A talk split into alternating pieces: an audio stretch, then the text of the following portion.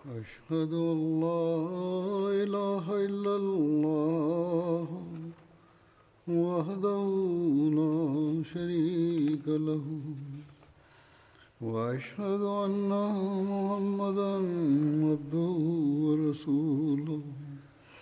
أما بعد فأعوذ بالله من الشيطان الرجيم. بسم الله الرحمن الرحيم. الحمد لله رب العالمين. الرحمن الرحيم.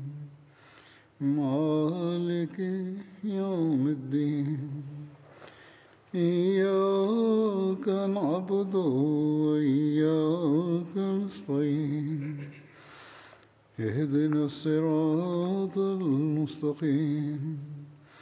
صراط الذين أنعمت عليهم.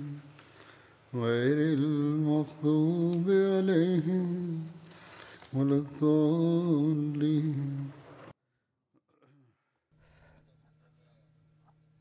لقد ذكرت في الخطبة الماضية بصدد وقع استشهاد عمر ما حصل بين عبيد الله بن عمر وعثمان وأخبرتكم كما ورد في إحدى الروايات. والله أعلم بمدى صدقها وإن كان هذا الشجار قد حصل حقا بينهما أم لا. وبعد البحث أكثر في هذا الأمر ظهرت أمور أخرى أذكرها أيضا. لقد ورد في بعض الروايات أن عثمان لم يكن قد تولى الخلافة لما تشاجر عبيد الله معه. لقد ذكر سابقا أنه أراد عبيد الله أن لا يترك سبيا بالمدينة إلا قتله. فاجتمع المهاجرون الأولون عليه فنهوه وتوعدوه فقال والله لأقتلنهم وغيرهم. وعرض ببعض المهاجرين فلم يزل عمرو بن العاص به حتى دفع إليه السيف. ثم أتاه سعد بن أبي وقاص فتشاجر عبيد الله معه. فتشاجر عبيد الله بن عمر مع عثمان كما ذكر حتى حجز بينهما من قبل الناس. ولقد ورد أيضا أنه عند حدوث هذا الحادث لم يكن قد بويع لعثمان أي لم يكن عثمان قد انتخب خليفة إلى ذلك الحين.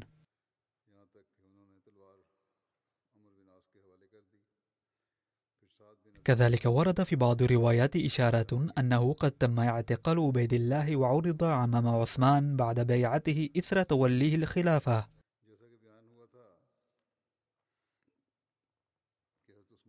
وبعد الاستخلاف دعا عثمان المهاجرين والأنصار فقال أشير في قتل هذا الذي فتق في الدين ما فتق. فكان رأي علي بن أبي طالب أن إطلاق سراحه يكون بعيدا عن العدل. فقال أرى أنه ينبغي أن يقتل. ولكن بعض المهاجرين اعتبروا هذا الرأي شديدا وقاسيا. فقالوا لقد قتل عمر بالأمس ويقتل اليوم ابنه.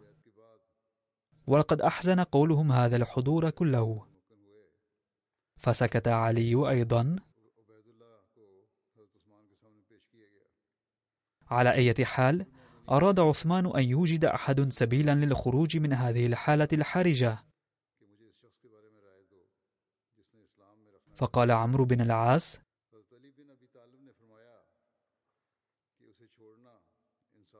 عفى الله عنك يا أمير المؤمنين.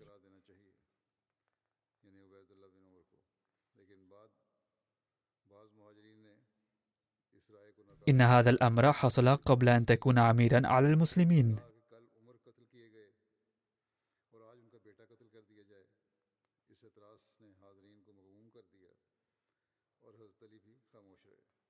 فما دامت الحادثة لم تقع في عهد خلافتك فلا تقع عليك أية مسؤولية تجاهها.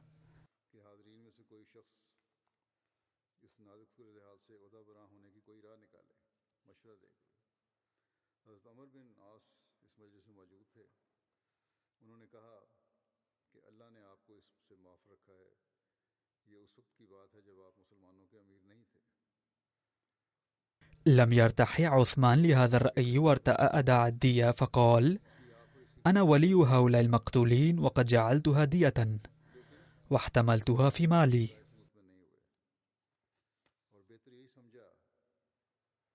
ورد في تاريخ الطبري أن عثمان سلم عبيد الله إلى ابن الهرمزان ليقتله بأبيه قصاصا ولكنه عفى عنه.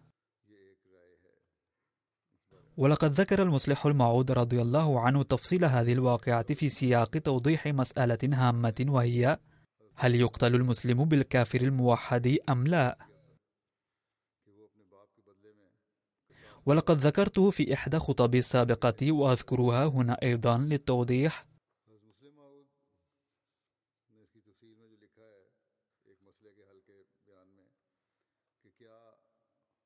يقول المصلح الموعود رضي الله عنه.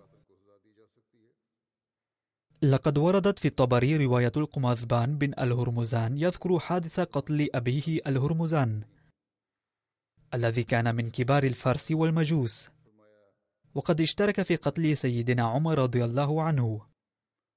فثار عبيد الله بن عمر على الرجل بناء على هذه الشبهة فقتله. يقول القمازبان كانت العجم في المدينة يسترويح بعضهم إلى بعض.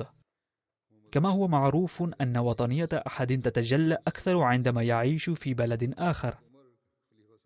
فمر فيروز قاتل عمر رضي الله عنه بأبيه ومعه خنجر له رأسان. فتناوله منه وقال ماذا تصنع بهذا في هذه البلاد ذات الأمن والسلام؟ فما الحاجة إلى هذه السلاح؟ قال أبص به أي أستخدمه لحث الإبل. فحين كان يتكلمان رآهما رجل. فلما استشهد عمر قال رأيت الهرمزان نفسه يسلم الخنجر لفيروز. فأقبل عبيد الله فقتله. فلما ولي عثمان دعاني فأمكنني منه. ثم قال يا بني هذا قاتل أبيك وأنت أولى به منا فاذهب فاقتله. فخرجت به وما في الأرض أحد إلا معي ولم يتصد لي. إلا أنهم يطلبون إلي فيه أن أتركه. فقلت لهم ألي قتله؟ قالوا نعم.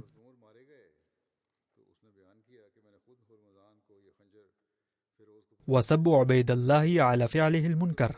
فقلت أفلكم أن تمنعوه؟ قالوا لا.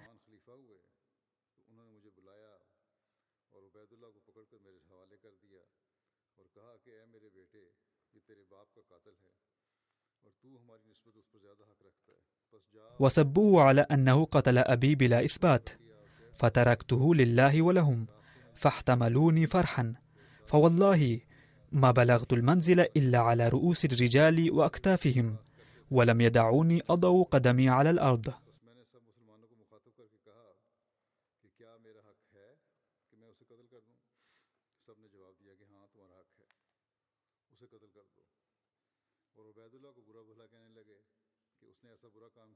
هذه الحادثة تؤكد أن الصحابة كانوا يقتلون القاتل المسلم بغير المسلم.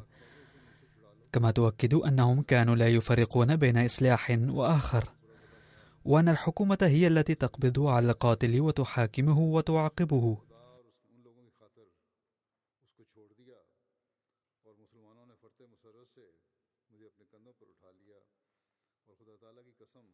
فقد رأينا في الرواية أن الخليفة عثمان رضي الله عنه هو الذي أمر بالقبض على عبيد الله.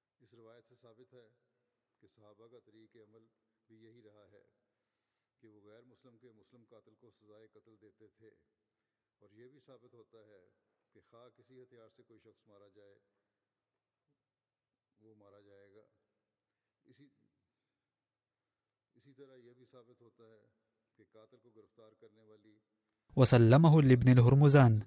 وليس أن ورثة الهرمزان هم الذين أخذوه وحكموه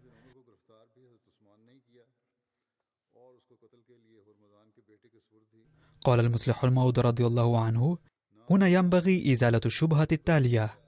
هل يسلم القاتل إلى ورثة القتيل لينزلوا به العقاب؟ كما فعل سيدنا عثمان رضي الله عنه أم أن الحكومة هي التي تتولى عقابه؟ فاعلموا أن هذه المسألة هامشية وتركها الإسلام مفتوحة ليعمل الناس بحسب مقتضى عصرهم. ويختار أي طريقين بحسب حضاراتهم وأحوالهم. ولا شك أن كل طريقة تفيد في أحوال خاصة. بعد هذا التوضيح أتناول بعض الأحداث الأخرى المتعلقة بعمر رضي الله عنه.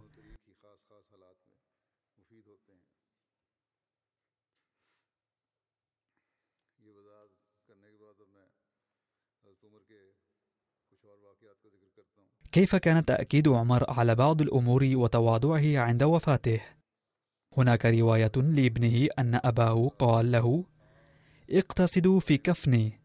فإنه إن كان لي عند الله خير أبدلني ما هو خير منه.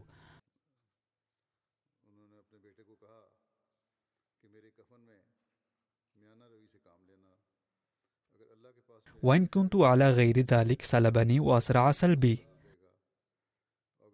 واقتصد في حفرتي فإنه إن كان لي عند الله خير وسعى لي في قبري مد البصر.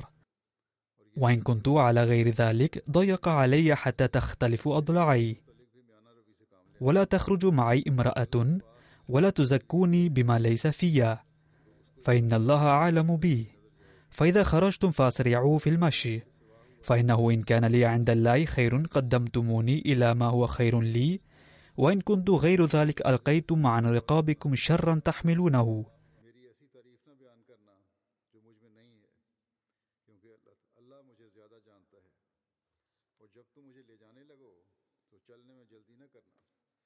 أي عند الخروج به ينبغي أن تسرعوا في المشي. لأنه إن كان لي عند الله خير فإنكم تقدمونني إلى ما هو خير لي. وإن كنت غير ذلك فستلقون عن رقابكم شرا تحملونه. كذلك ورد في بعض الروايات أن عمر أوصى أن لا يغسل جسده بالمسك.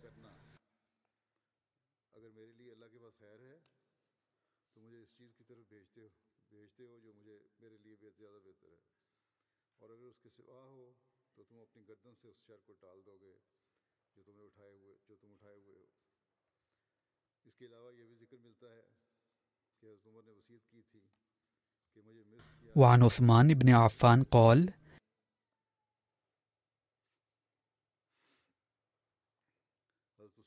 دخلت على عمر ورأسه في حجر ابنه عبد الله بن عمر فقال له ضع خدي بالأرض قال فهل فخذي والأرض إلا سواء قال ضع خدي بالأرض لا أم لك في الثانية أو في الثالثة.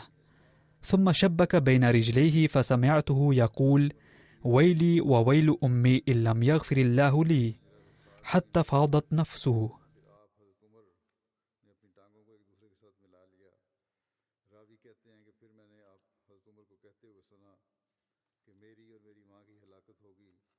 عن سماك الحنفي قال سمعت ابن عباس يقول قلت لعمر مصر الله بك الأمصار وفتح بك الفتوح وفعل بك وفعل. فقال لوددت أني أنجو منه لا أجر ولا وزر.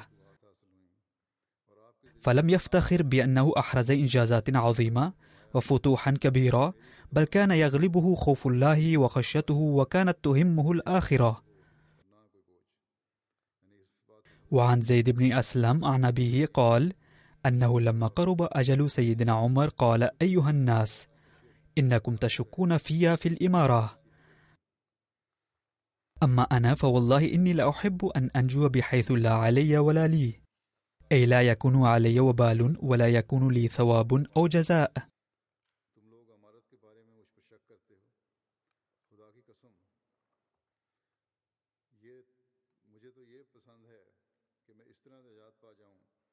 يقول المصلح الموض رضي الله عنه إن سيدنا عمر الذي كان قد أنسى عمره كله في هم الملة الإسلامية وغمها والذي قدم في كل مناسبة أروع تضحية. وصحيح أن تضحياته لم تبلغ عمليا تضحيات سيدنا أبي بكر رضي الله عنه إلا أن تضحيات كل واحد منهما كانت سواسية من حيث النية والإرادة. حين توفي سيدنا أبو بكر رضي الله عنه دمعت عينا سيدنا عمر رضي الله عنه وقال بارك الله في أبي بكر فقد حاولت مرارا أن أسبقه ولم أنجح في ذلك قط. ذات يوم قال رسول الله صلى الله عليه وسلم قدموا أموالكم فأحضرت نصف مالي. وفكرت أني اليوم سأسبق أبا بكر رضي الله عنه لكن أبا بكر رضي الله عنه كان قد وصل إلى هناك قبلي. وكانت له قرابة مع النبي صلى الله عليه وسلم وكان صلى الله عليه وسلم يعرف أنه لم يترك شيئا في بيته. لذا كان يسأله يا أبا بكر ماذا تركت في بيتك؟ فقال تركت في بيتي اسم الله ورسوله.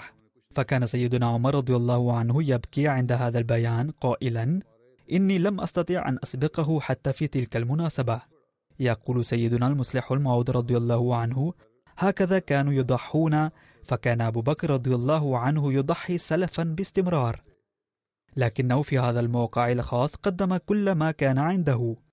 فمن ناحية نرى هؤلاء الناس ومن ناحية أخرى هناك أناس لا يوفقون حتى للتضحية بعشر أموالهم. ويقولون قد أفلسنا.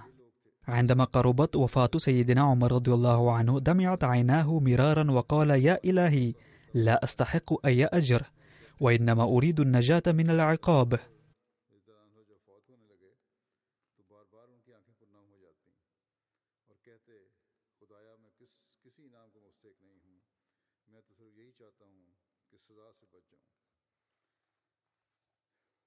الآن أتناول بيان الدفن والجنازة.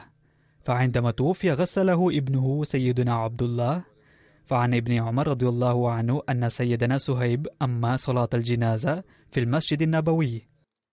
بين منبر رسول صلى الله عليه وسلم وروضته. وعن جابر رضي الله عنه حين إنزال عمر رضي الله عنه في القبر نزل فيه أولا عثمان بن عفان وسعيد بن زيد وسهيب بن سنان وعبد الله بن عمر وإضافة إليهم قد ذكر في بعض روايات سيدنا علي وسيدنا عبد الرحمن بن عوف وسيدنا سعد بن أبي وقاص وسيدنا الزبير بن عوام أيضا.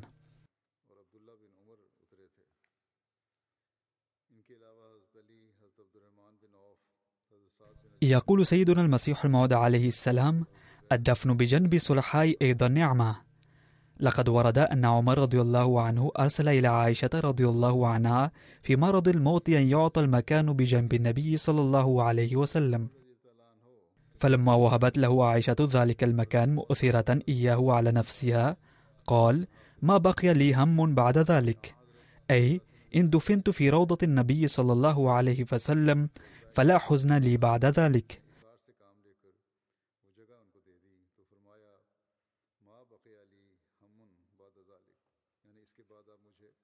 وقال المسيح الموعود عليه السلام في موضع آخر من اعتلق بذيله مع كمال ميله فإن الله لن يضيعه ولو عاداه كل ما في العالمين ولا يرى طالبه خسرا ولا عسرا ولا يذر له الصادقين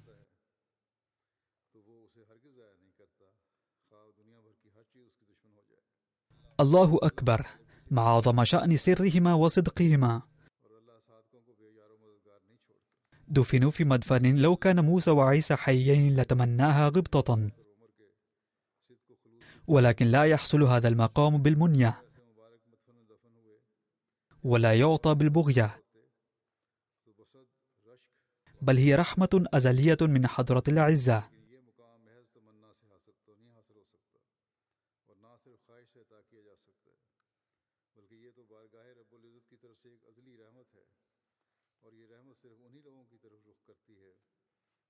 يقول سيدنا المصلح الموعود رضي الله عنه فلما قربت وفاة عمر رضي الله عنه أبدى رغبة شديدة في أن يجد مكانا قرب قدمي النبي صلى الله عليه وسلم ليدفن فيه. فأرسل إلى السيدة عائشة رضي الله عنها يستأذنها في أن يدفن بجوار النبي صلى الله عليه وسلم. كان عمر رضي الله عنه ذلك الرجل الذي كتب عنه المؤرخون المسيحيون أنه لم يحكم أحد في العالم مثله. فهؤلاء يسبون النبي صلى الله عليه وسلم لكنهم يثنون على عمر رضي الله عنه.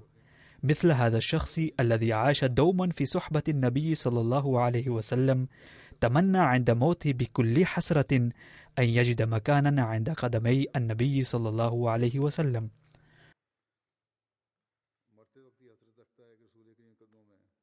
فلو ظهر من أي من أفعال النبي صلى الله عليه وسلم أنه لا يعمل ابتغاء مرضات الله تعالى لما تمنى شخص مثل عمر رضي الله عنه بعد بلوغه تلك الدرجة السامية أن يجد مكانا عند قدمي النبي صلى الله عليه وسلم.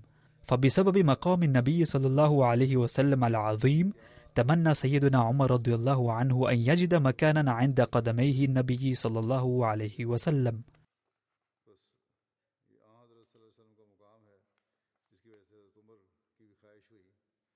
كم كان عمر سيدنا عمر رضي الله عنه عند الوفاة؟ ففي ذلك آراء متباينة فلما كان في سن ميلاده اختلاف لذا فهناك أقوال مختلفة عن عمره عند الوفاة فقد ورد في شتى الروايات تاريخ الطبري وأسد الغابة والبداية والنهاية ورياض النظرة وتاريخ الخلفاء أن عمره كان ثلاثا وخمسين وخمسا وخمسين وسبعا وخمسين وتسعا وخمسين وإحدى وستين وثلاثا وستين وخمسا وستين سنة.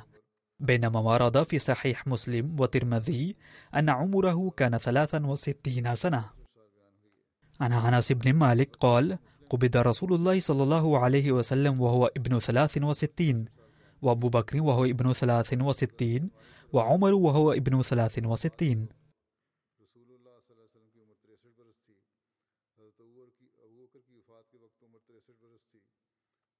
وهناك انطباعات بعض الصحابة عند وفاة سيدنا عمر رضي الله عنه.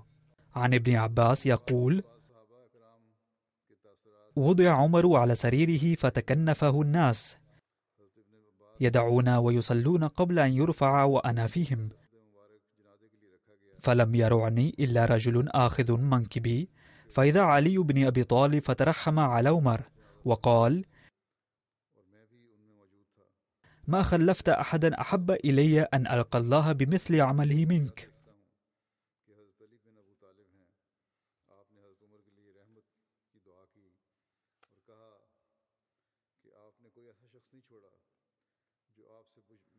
ويم الله إن كنت لأظن أن يجعلك الله مع صاحبيك. وحسبت إني كنت كثيرا أسمع النبي صلى الله عليه وسلم يقول ذهبت أنا وأبو بكر وعمر. ودخلت أنا وأبو بكر وعمر. وخرجت أنا وأبو بكر وعمر. أي كان النبي صلى الله عليه وسلم ينطق بهذه الجمل عند سرد الوقائع المختلفة. وعن جعفر بن محمد عن نبيه أنه لما غسل عمر بن الخطاب وكفن وحمل على سريره وقف عليه علي فأثنى عليه وقال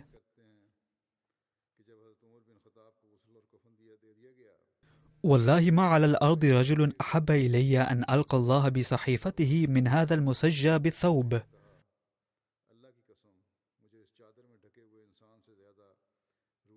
عن أبي مخلد قال قال علي بن أبي طالب رضي الله عنه ما مات رسول الله صلى الله عليه وسلم حتى عرفنا أن أفضلنا بعد رسول الله صلى الله عليه وسلم أبو بكر.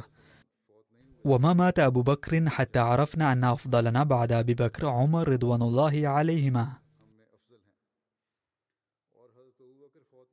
وعن زيد بن وهب قال أتينا ابن مسعود فذكر عمر فبكى حتى ابتل الحصى من دموعه وقال إن عمر كان حصنا حسينا للإسلام يدخلون فيه ولا يخرجون منه. فلما مات عمر انثلم الحصن فالناس يخرجون من الإسلام. عن أبي وائل قال قال ابن مسعود لو أن علم عمر وضع في كفة ميزان ووضع علم الناس في كفة ميزان لرجح علم عمر.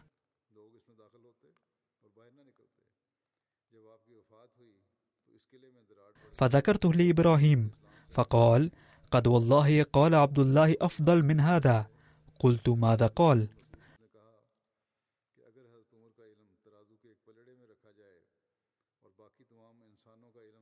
قال لما مات عمر ذهب تسعة عشر العلم.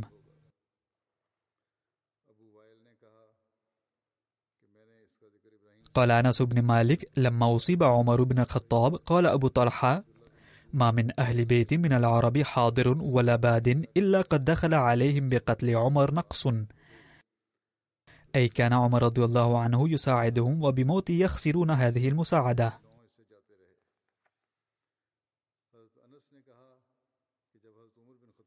قام عبد الله بن سلام وقد صلي على عمر فقال والله لئن كنتم سبقتموني بالصلاة عليه لا تسبقوني بالثناء عليه.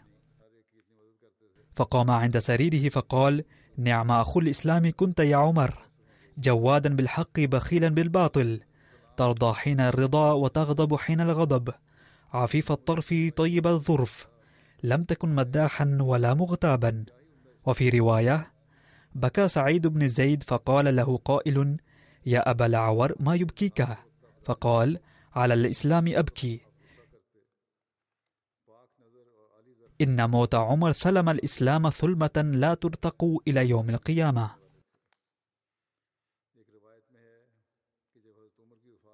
إن ابن عمر قال كنا نقول ورسول الله صلى الله عليه وسلم حي أفضل أمة النبي صلى الله عليه وسلم بعده أبو بكر ثم عمر ثم عثمان رضي الله عنهم أجمعين. قال حذيفة إنما كان مثل الإسلام أيام عمر مثل امرئ مقبل لم يزل في إقبال. فلما قتل أدبر فلم يزل في إدبار. وقد جاء عن أزواج سيدنا عمر رضي الله عنه وأولاده أنه كان له عشر أزواج في أوقات مختلفة. وولدنا له تسع أبناء وأربع بنات. فمن أزواجه رضي الله عنه السيدة حفصة رضي الله عنها التي نالت شرف كونها زوجة رسول الله صلى الله عليه وسلم. أما زوجته الأولى فكانت زينب بنت مذعون. وهي أخت عثمان بن مذعون رضي الله عنه وأنجبت له عبد الله وعبد الرحمن الأكبر وحفصة. ومن أزواجه أم كلثوم بنت علي بن أبي طالب رضي الله عنه التي أنجبت له زيدا الأكبر ورقية. ثم هناك مليكة بنت جرول وتسمى أم كلثوم أيضا وولدت له رضي الله عنه زيدا الأصغر وعبيد الله.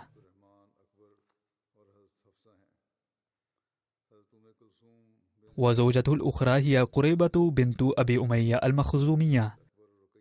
ولكن لما لم تؤمن مليكة وقريبة بنت أبي أمية فطلقهما في عام ستة من الهجرة. ثم هناك جميلة بنت ثابت وقيل إن اسمها كان عاصية فسماها رسول الله جميلة فكانت أخت الصحابي البدري عاصم بنت ثابت وأنجبت عاصما.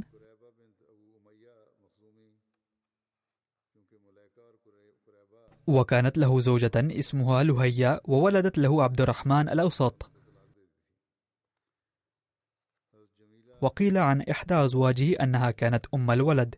بمعنى أنه إذا تزوج المرء جارية وأنجبت تصبح حرة. وولدت عبد الرحمن الأصغر وزوجته رضي الله عنه أم الحكيم بنت حارث. ولدت له فاطمة. كما ولدت فكيها زينب وكان عاصم ابن عاتكة بن زيد.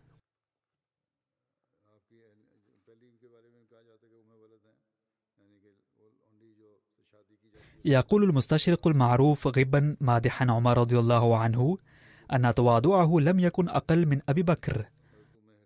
كان طعامه خبز الشعير والتمر وشرابه الماء. فقد بلغ الدعوة إلى الناس حين كان لباسه ممزقا من اثنتي عشر مكانا. الحاكم الإيراني الذي أشاد بهذا الفاتح رأوه نائما في أدراج مسجد النبي صلى الله عليه وسلم مع الفقراء.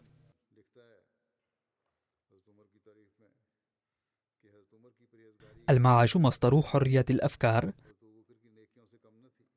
فسبب كثرة الدخل أصبح عمر رضي الله عنه قادرا على أن يؤسس نظاما عادلا ودائما لرواتب المخلصين نظرا إلى خدماتهم في الماضي والحال. كان رضي الله عنه مستغنيا عن راتبه الشخصي وقد حدد لعباس عم النبي صلى الله عليه وسلم أول راتب قبل غيره الذي كان يكفي حاجته وكان قدره 25 ألف درهما أو قطعة فضية وحدد خمسة آلاف درهما راتبا لكل من الصحابة الكبار الذين اشتركوا في غزوة بدر. وأعطي أصحاب محمد صلى الله عليه وسلم الآخرون ثلاثة آلاف قطعة فضية كجائزة سنويا. لقد ذكر مايكل إتش هارت في كتابه The Hundred مئة شخص ذا نفوذ في التاريخ. وقد سجل اسم رسول الله صلى الله عليه وسلم في رأس القائمة.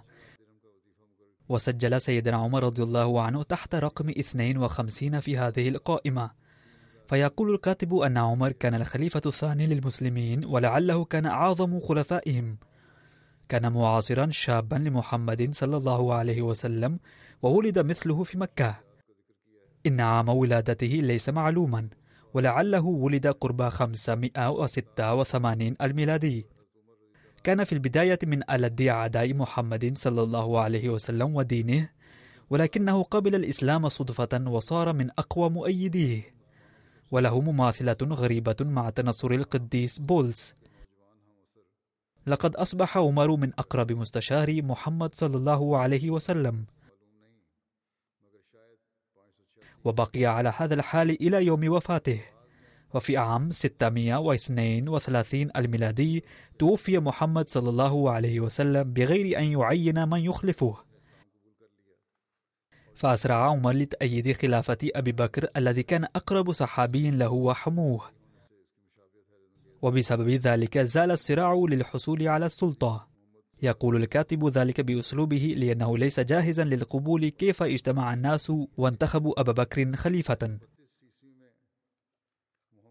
ولكنه يقول هذا الكلام من منطلق نظرته الدنيوية. يتابع الكاتب قائلا إن عمر بايع حمو محمد صلى الله عليه وسلم وبذلك زال صراع الحصول على السلطة. ونال أبو بكر قبولا عاما كأول خليفة لمحمد صلى الله عليه وسلم. كان أبو بكر قائدا ناجحا ولكنه مات بعد أن خدم كخليفة إلى عامين فقط. ولكنه عين عمر خليفة له بعده. كان عمر حم النبي صلى الله عليه وسلم وبسبب ذلك زالت الحرب للحصول على السلطة مرة أخرى. هنا أيضا يريد الكاتب أن يضفي على الأحداث صبغة دنيوية. ولكنه مع ذلك يقوم بالمدح والثناء. تولى عمر منصب الخلافة في 634 الميلادي وبقي في منصب الخلافة إلى 644 الميلادي حين قتله في المدينة عبد فارسي وفي مرضه الأخير شكل عمر لجنة تضم ستة أشخاص لينتخبوا خليفة بعده. وهكذا أزال الحرب للحصول على السلطة هذه المرة أيضا. انتخبت هذه اللجنة عثمان خليفة الذي تولى هذا المنصب من 644 إلى 656 الميلادي.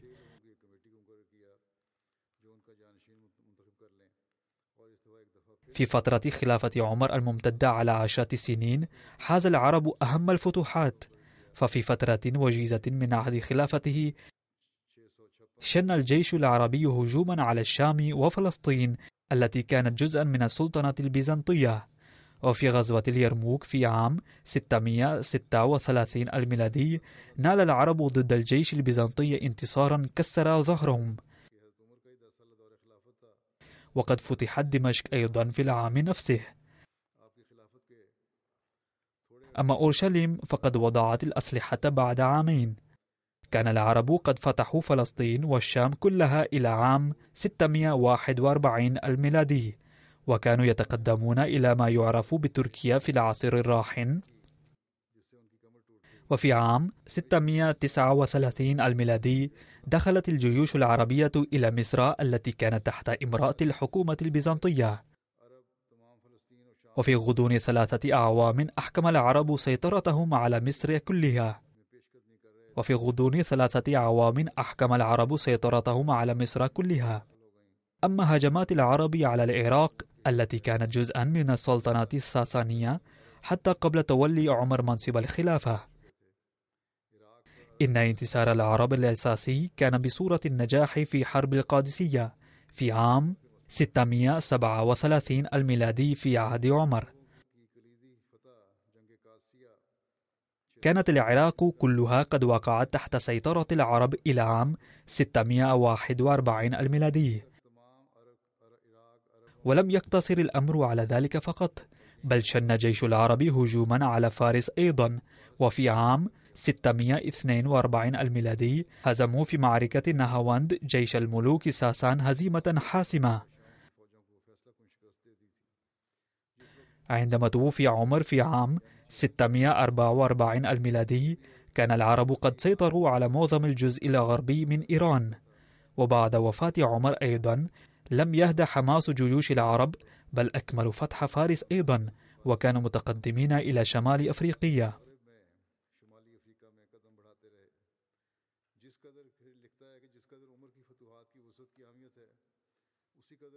يتابع الكاتب قائلا إن إحكام فتوحات عمر وثباتها أيضا مهم. مع أن أهل إيران انضموا إلى الإسلام ولكنهم تحرروا في نهاية المطاف من حكم العرب.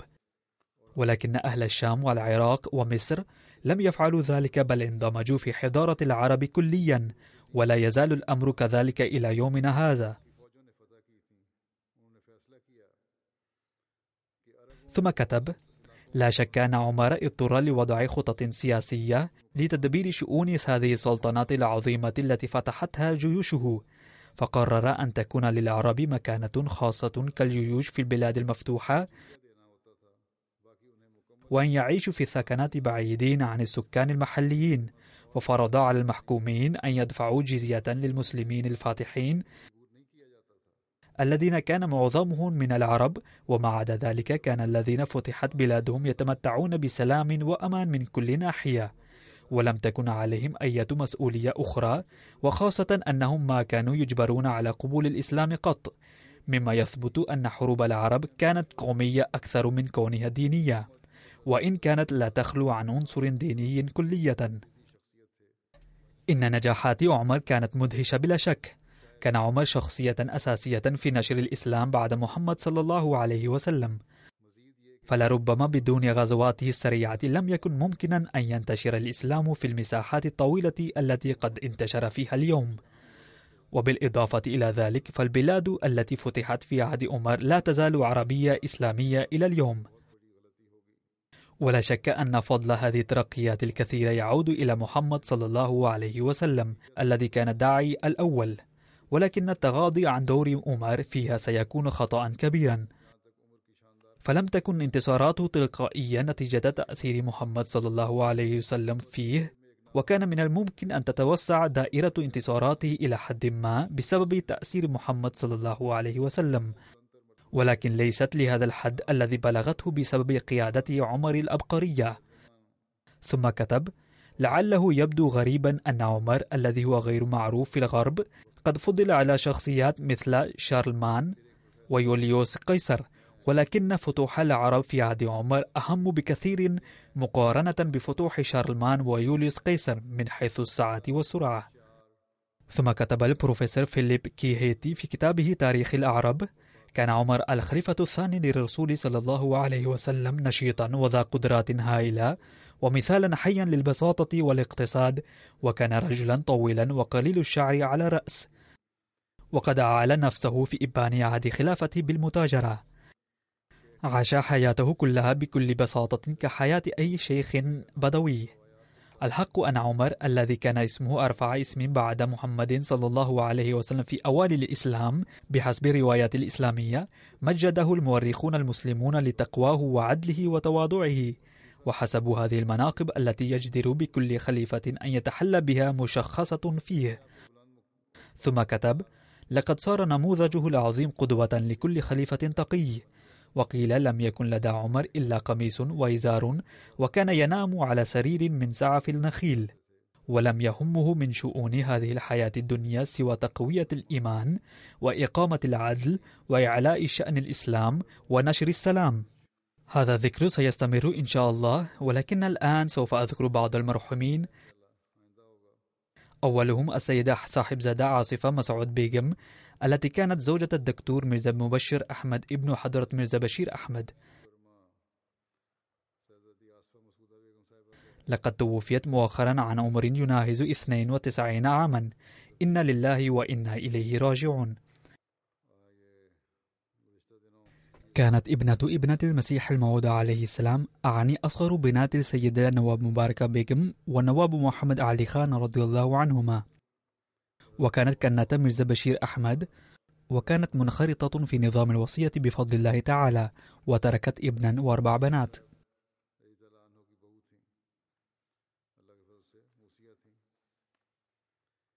قال ابنها السيد طارق أكبر ظلت أمي وافية بالجماعة والخلافة. وكانت تسعى دوما لتختم الجماعة وتودي المسؤولية التي تقع عليها نتيجة انخراطها بنظام الوصية كانت قد دفعت حصة الوصية من ممتلكاتها في حياتها. كانت تدفع التبرع عن أقربائها المتوفين أيضا كل سنة وكانت تساعد الفقراء كثيرا سرا. وكانت تقول لي دوما عن خدام البيت إنهم مثل إخوتك وأخواتك فاهتم بهم. وكانت تسعى لأن تصل الرحمة وأن لا يتأذى منها أحد. كانت ملتزمة بالصلوات ومهتمة بأداء حقوق الله وحقوق العباد. قالت كنتها السيدة ناعمة حين اكتملت عمارة بيتنا في أمريكا قالت قبل إحضار أغراض البيت يجب أن تصلي النوافل في كل غرفة وفي كل زاوية من البيت. وحين توفيت أمي قالت لي لا تحسبي نفسك بلا أم فإنني أمك. ولا شك أنها أحبتني أكثر من بناتها. كانت إنسانة محبة وكثيرة الدعاء ولطيفة. كانت تنصح دوما قائلة لا تقطعي صلتك بالخلافة. كانت تقربني من عدة جوانب. فمن جهة كانت أخت جدتي ومن جهة أخرى كانت خالتي وكذلك كانت عمتي في القرابة. ومع كل هذه القرابات كانت تقول إنني أقرب إلى الخليفة في الطاعة. ولم يكن ذلك مجرد كلام بل هي بالفعل أدت حق علاقتها بالخلافة وكانت تتصدق كثيرا وتدفع التبرع في الصندوق التحريك الجديد عن الآباء بل عن الأساتذة وحتى عن خدام البيت في قاديان. وكان من عادتها أنه إذا ذهب أحد خدام البيت في إجازة فكانت تودعه مع بعض المال وتقول له إذا كنت أخطأت في حقك فأرجو أن تعفو عني. قالت ابنتها السيدة شاهدة عرفتني أمنا بالله منذ صغرنا فكانت تقول إذا احتجت شراء نعل فاطلبوه من الله وركزوا على الدعاء. فكانت تنصح كثيرا باحترام الخلافة. وكلما جاءت وقت انتخاب الخليفة قالت ينبغي الطاعة الكاملة لأي شخص أنتخب خليفة. وكانت تقول عليكم أن تصبحوا غصنا أخضر لشجر المسيح الموعود ولا تصبحوا غصنا جافا وسببا لزلة أي شخص. ثم قالت ابنتها السيدة نصر جهاں كانت تهتم بتربيتنا منذ صغرنا. حين كانت تقرأ القرآن الكريم تتوقف عن آية وتفهمنا معناها أو تقوم بنصيحة. وكانت تذكر صلاحها بالخير كانت حافظة لكثير من قصص العبرة وكانت تكررها في كثير من الأحيان وتذكرنا بها.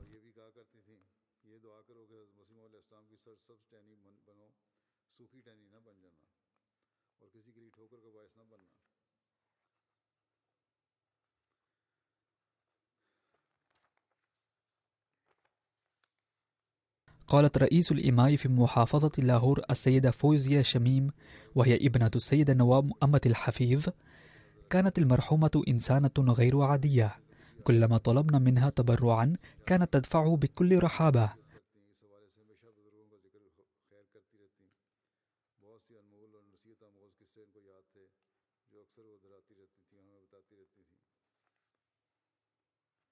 فكانت تعد دفع مبلغ شفويا أحيانا وأخرى خطيا على الوريقة وكانت تدفع مبلغا كبيرا. وكانت تطلب بعدم ذكره أمام الناس.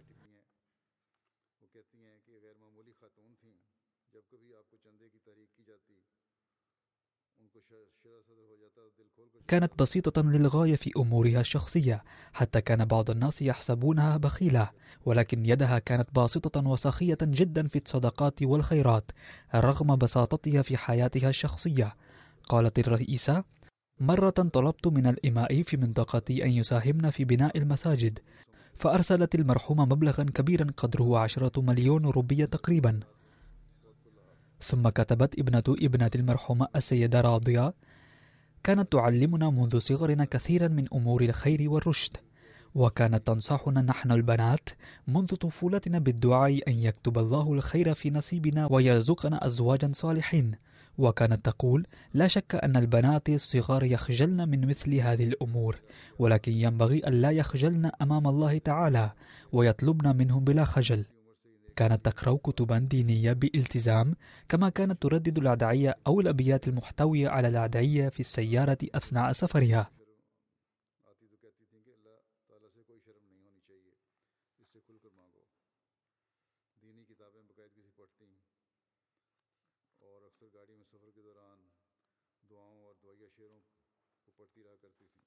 غفر الله تعالى للمرحومة ورحمها ووفق أولادها وجيلها القادم للسلوك على خطاها.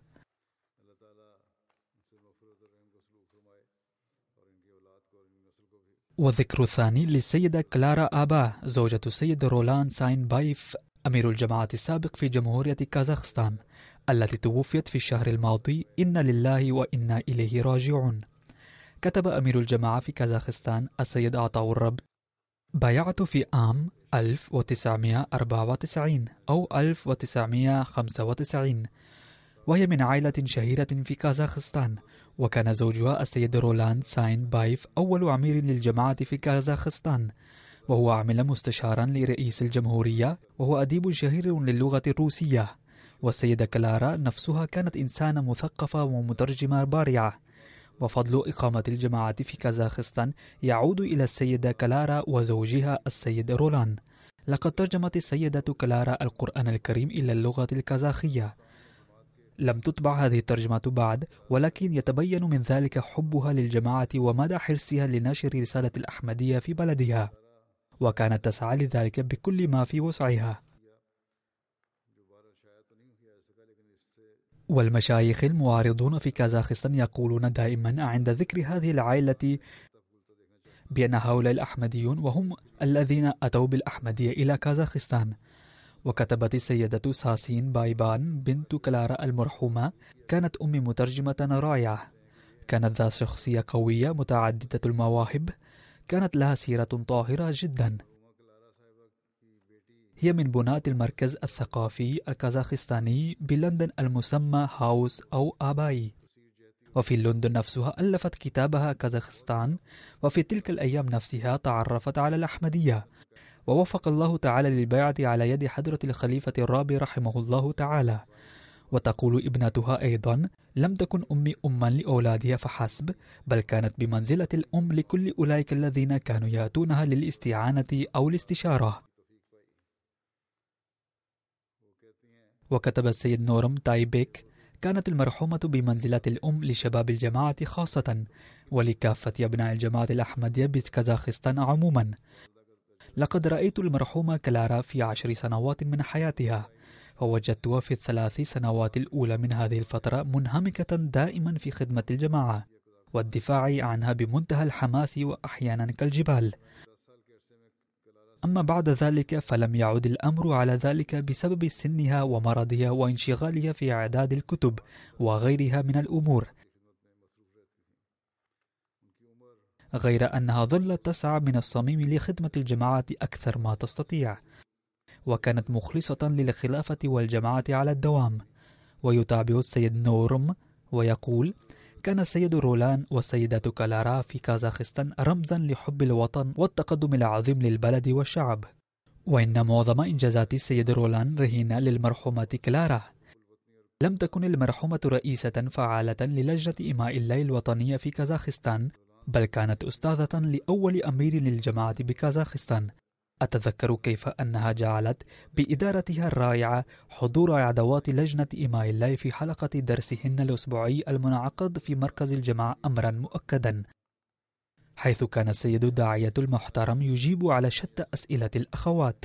وقال السيد نورم أيضا ليس هناك مترجم لكتب الجماعة أفضل من المرحومة كلارا. كانت الأفضل بين الأحمديين الكبار الأوائل. وكانت سببا في النهوض بالأحمديين الشباب روحانيا. كانت متحلية بقيم الجماعة أعني بالروح الإسلامية الحقيقية لم تكن المرحومة تفقد الهمة حتى في أصعب الظروف بل كانت تمضي قدما نحو الانتصارات كما كانت تأخذ معها الآخرين. غفر الله لها ورحمها وكلل بالنجاح جهودها لنشر الأحمدية في كازاخستان واستجاب ليدعيتها.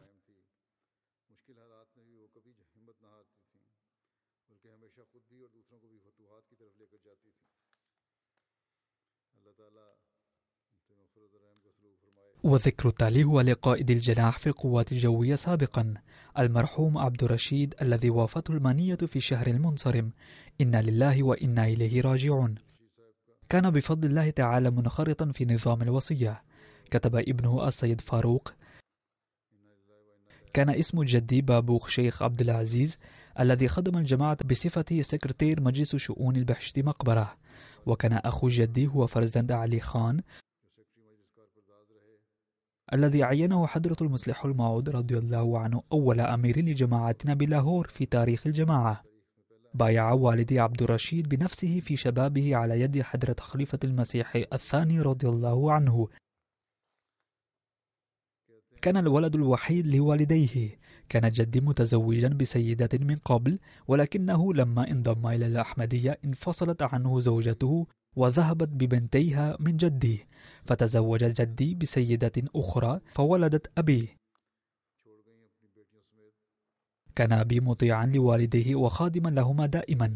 درس في قاديان قبل انقسام الهند وبعد الانقسام وصل إلى لاهور مع القوافل الآتية من قاديان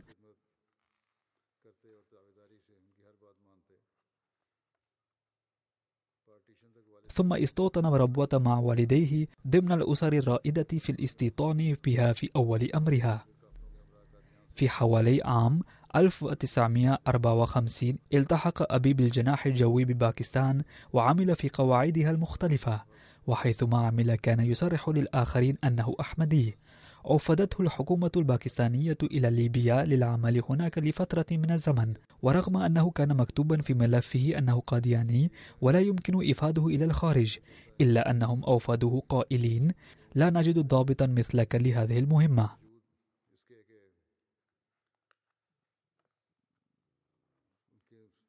وأخبرنا والدنا أنه ذهب مرة للقاء السفير الباكستاني في ليبيا. فلما دخل عليه وجد في ناحية من مكتبه كتبا ومنشورات بالعربية معادية لجماعتنا فقال للسفير بكل شجاعة ما هذه الكتب؟ ولماذا وضعتها هنا؟ فأجاب السفير إنها كلها كتب سخيفة تافهة فلا تقلق. وقال لوالدي لقد طبعت هذه الكتب والمنشورات وأرسلت إلينا من قبل حكومة ضياع الحق وأمرنا بتوزيعها في هذه البلاد وقد أرسلوها إلى كل السفارات العربية. ثم كتب ابنه وقال عندما زار حضرة الخليفة الرابع إسبانيا عام 1982 بعث أبي إليه تقريرا فما كان من حضرته رحمه الله إلا أن أصدر الأوامر بتعيين أبي أميرا للجماعة بليبيا وكتب هذه الأوامر بخط يده على رسالته وهكذا صار أبي أول أمير جماعتنا بليبيا.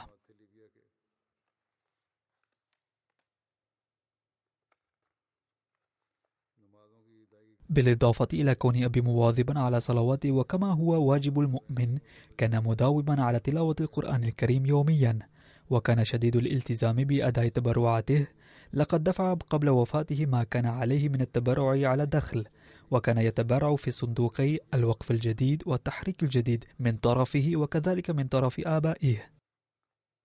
وكتب ابن المرحوم أيضا كان أبي يحكي قصة لحضرة الخليفة الثاني رضي الله عنه بأنه في أوائل أيام تأسيس ربوة دعا حضرته أبي ذات مرة لأمر وكان ذلك في أيام الحر الشديد فلما دخل أبي في غرفته وجده مستلقيا على حصير وعندما قام ترك الحصير أثره على جسمه. قال ابن المرحوم إن هذه القصة وأمثالها من الأمور قد تركت أثرا كبيرا في قلوبنا نحن الأولاد وزادتنا حبا وطاعة للخلافة. تقاعد أبي من خدمة قوات الجناح الجوي في عام 1984 برتبة قائد الجناح وأقام بربوة إقامة دائمة وخدم الجماعة لفترة في مكتب صدر عمومي ودار القضاء. كان والدي شديد الاعتناء بالفقراء يسد حاجات كل واحد منهم. وقد قال لنا في وصيته الأخيرة اعتنوا بالفقراء دائما. تغمد الله المرحوم بمغفرته ورحمته ووفق أولاده للاستمرار في فعل الحسنات التي كان يعملها. وذكر تالي هو للمرحومة زبيدة بيغم زوجة السيد كريم أحمد نعيم بالولايات المتحدة. حيث توفيت أيضا في هذا الشهر الماضي. إن لله وإنا إليه راجعون. كانت زوجة لابن الأصغر لحضرة الدكتور حشمة الله خان. كانت المرحومة محبة للخلافة وصالحة ومخلصة. وكانت بفضل الله تعالى منخرطة في نظام الوصية. خلفت وراءها ثلاثة أبناء وبنتين. أحد أبنائها السيد منعم نعيم يخدم الجماعة بصفته رئيس جمعياتنا. الإنسانية أولا بالولايات المتحدة وتكون المرحومة حماة للدكتور عبد المنان صديقي الشهيد. كتبت ابنتها السيدة عامة الشافي زوجة الدكتور عبد المنان صديقي كانت أمي تحب كل إنسان وتعامله بلطف ومحبة وتدعو له وتخلص له المشورة وتعين الفقراء.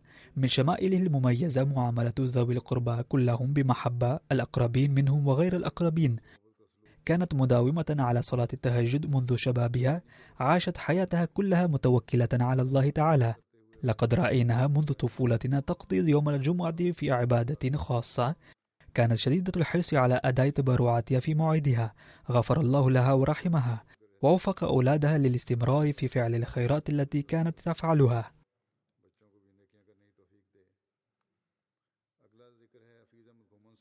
والذكر التالي هو للمرحوم حفيظ أحمد غمن الذي وافاه الأجل في الأيام الأخيرة. إن لله وإنا إليه راجعون.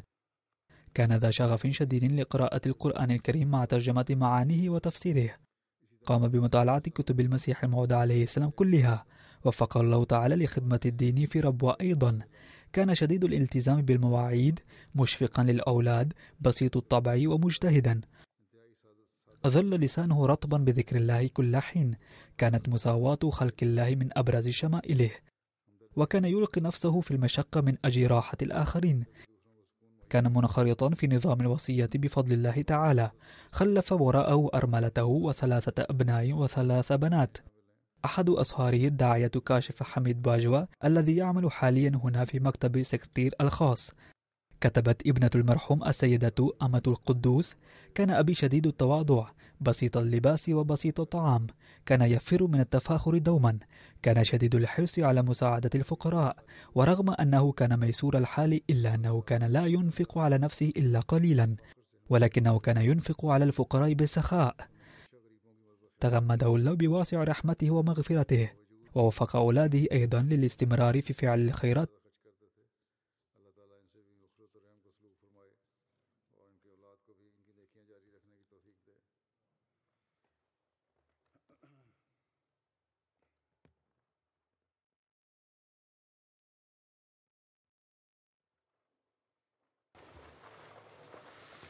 الحمد لله الحمد لله نحمده ونستعينه ونستغفره ونؤمن به ونتوكل عليه ونعوذ بالله من شرور أنفسنا ومن سيئات أعمالنا. من يهده الله فلا مضل له ومن يضلل فلا هادي له. ونشهد أن لا إله إلا الله. ونشهد أن محمدا عبده ورسوله. عباد الله رحمكم الله. إن الله يأمر بالعدل واللسان وإيتاء ذي القربى وينهى عن الفحشاء والمنكر والبغي يعظكم لعلكم تذكرون. اذكروا الله يذكركم ودوه يستجب لكم ولذكر الله أكبر.